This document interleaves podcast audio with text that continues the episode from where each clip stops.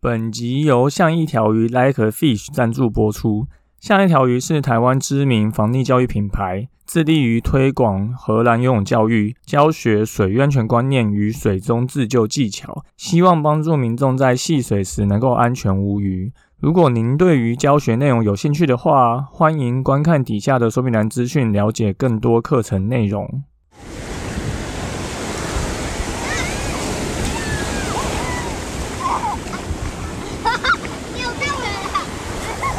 现在时间下午五点钟，海水浴场关闭，请尽速从水里上来，谢谢。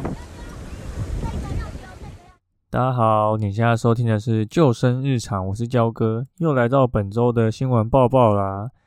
这次去澳洲啊，焦哥最喜欢的活动就是跟海豚游泳的行程啊。你会听到这个马达声，是水推的声音；那你会听到很多水花声，这个是大海的声音。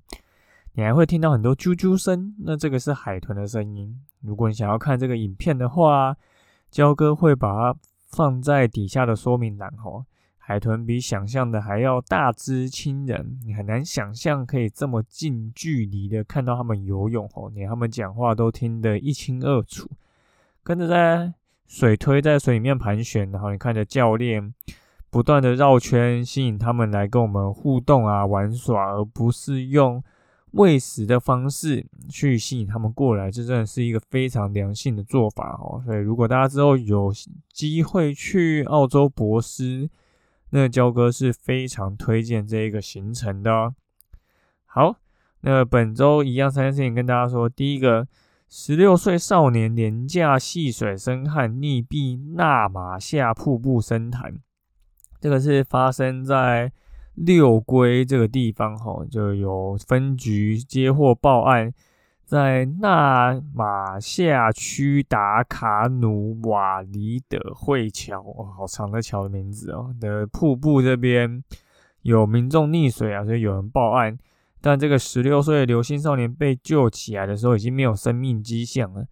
那警察就是去调查，发觉是这个牛姓少年跟两名友人上午约在这一座桥下的瀑布戏水哈。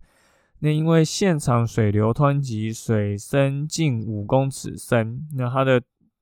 友人看到他流难溺水之后，就赶快拨一一九求助哈。那最后还是不幸就是没有救活哈。那基本上西边的意外都差不多啦，就是之前也跟大家提过很多次。第一个就就是掉入深潭，不会在踩不到底的地方游泳。那第二就是你走路滑倒，然后被水流冲走。那扣除掉那些有正规装备的商业团以外，大家如果还有去西边玩水的话，你可以去观察一下哈，你能发觉剩下的游客哦，大概只有两趴会有人穿救生衣啊。有五趴会有人穿溯溪鞋，那可能有十趴的人会背防水袋，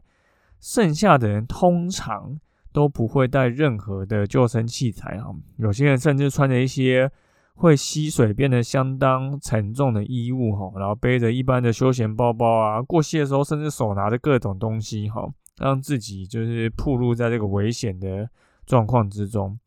所以去开放水域玩水啊，建议大家都带着防水袋，这是非常基本的。你可以保护你的物品不会湿掉飘走，也可以在紧急时刻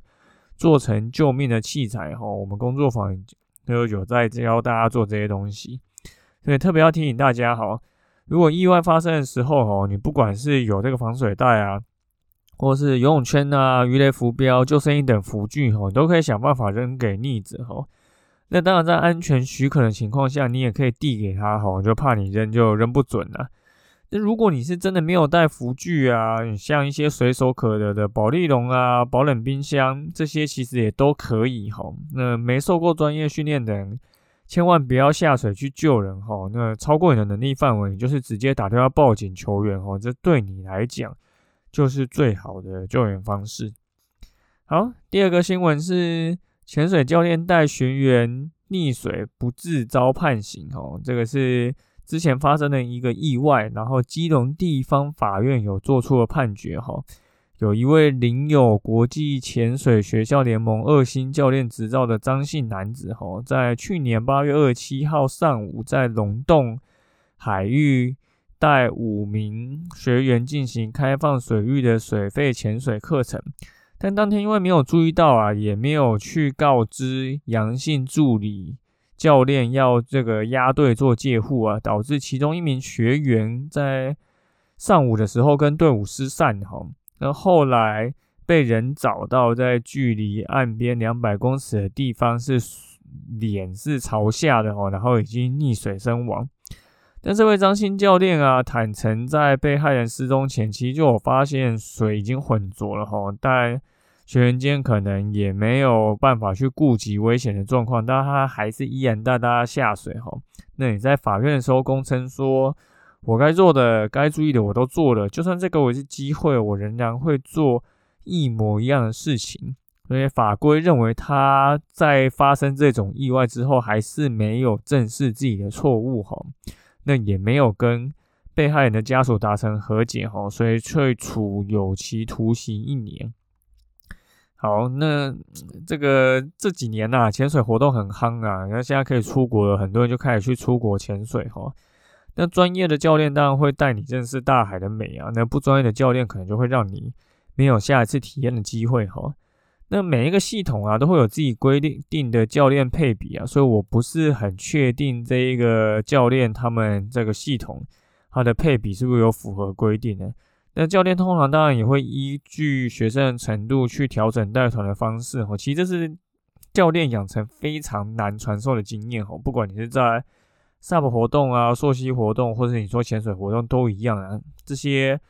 因应客人客制化的调整，其实是非常需要靠经验的累积哈。那这些都是你在很多有经验的教练身上，你会发觉这些教练他只要看到动学员有一些小动作，一些上面的细节，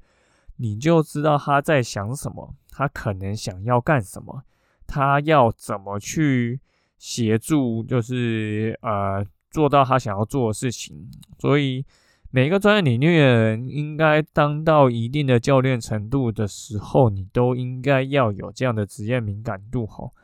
那新闻中里面还有提到啊，这一位学员呢，他之前在封闭有的水域有就是深水池哈，上数科课程的时候就已经不太能掌握中性浮力哈，所以相关的技巧听起来是没有那么纯熟的。那如果你是这样作为一个教课的教练，当然就不能就是去不谨慎去更看待带团这件事情哈。那这几年很夯啊，就是水肺潜水。那比起这种潜水，它因为有装备，所以又有更多人愿意去清水体验。那可能刚开始去参加课程的啊，或者他还在考证的人，他可能还是会比较容易紧张。但当紧张，如果你不小心，面镜进水的时候，很多人就是不管三七二十一啊，就往上冲了，也没有在管什么要在哪里停留啊什么之类。那这都是非常多初学者会犯错哈，所以你应该要好好找一个好教练去学习，要怎么样去排除这些问题啊，或是怎么样去让你在这个休闲活动中能够。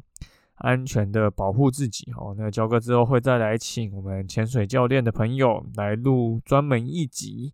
来讲水肺潜水到底有哪些注意事项要注意。好，那最后是一个水域活动的资讯专题哦，有一个六十分钟的专题报道，台湾与海的距离熟悉又陌生。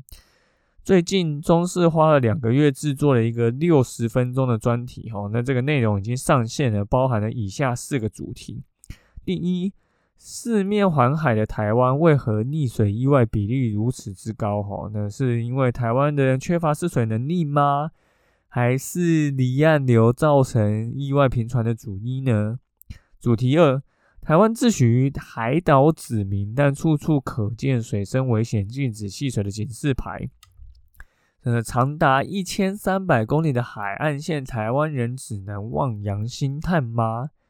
主题三，渔业署花了五百万举办号称渔港米其林的金尊金舰渔港评鉴，好被授予星级认证的渔港到底美在哪里？那为什么居民跟渔民都没有感觉呢？第四个主题。中央砸八十一亿元整建高雄前镇渔港，钱真的有花在刀口上吗？那船员会馆四之四亿打造好，提供了外籍渔工多功能服务，但是一晚要一千五百元，有人住得起吗？好，那这四个主题哈，焦哥都有看完了哈，真的是非常的认真去做的一个专题哈。那如果你想要更认识台湾，更了解我们的教育渔业。或者是水域油气等相关的议题的话，焦哥会再把这个 YouTube 连接放在底下，好，就非常好看，就是你不要错过了哦。好，那本周就是这三件事情跟大家说。第一个就是在溪边玩水还是要注意啊，你通常就是不小心掉入深潭，不会在草坡底的地方游泳，或者是被冲走哦。那建议大家最好去溪边玩。穿救生衣，穿上溯溪鞋，带着防水袋。呃，如果遇到有人溺水的话，就可以扔这些东西给他们，但不要自己下去救哦。如果你没有受过专业的训练。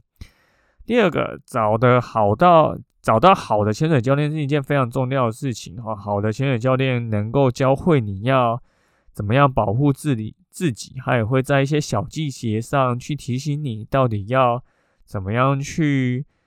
正视这个水域的安全或是环境的状况，哈，那这些都是如何找一个好教练，好教练会帮助到你的事情。最后呢，一个六十分钟的海洋专题影片，里面涵盖了非常多议题哦，有渔业啊，然后有渔港，然后还有我们禁止下水的牌子，跟我们台湾溺水意外为什么会如此之高，哈，那里面焦哥大概也被受访了蛮多的部分，好，那如果你有兴趣的话。可以去看看这一个专题的影片哦。好，那就感谢大家收听今天的救生日常，我是焦哥。如果你喜欢我们节目的话，欢迎到 Apple Podcast 留言并给我们五颗星，也可以推荐给身边的朋友。如果你有什么主题想要听，也可以到 IG 账号跟我们说。我们就下次再见喽，拜拜。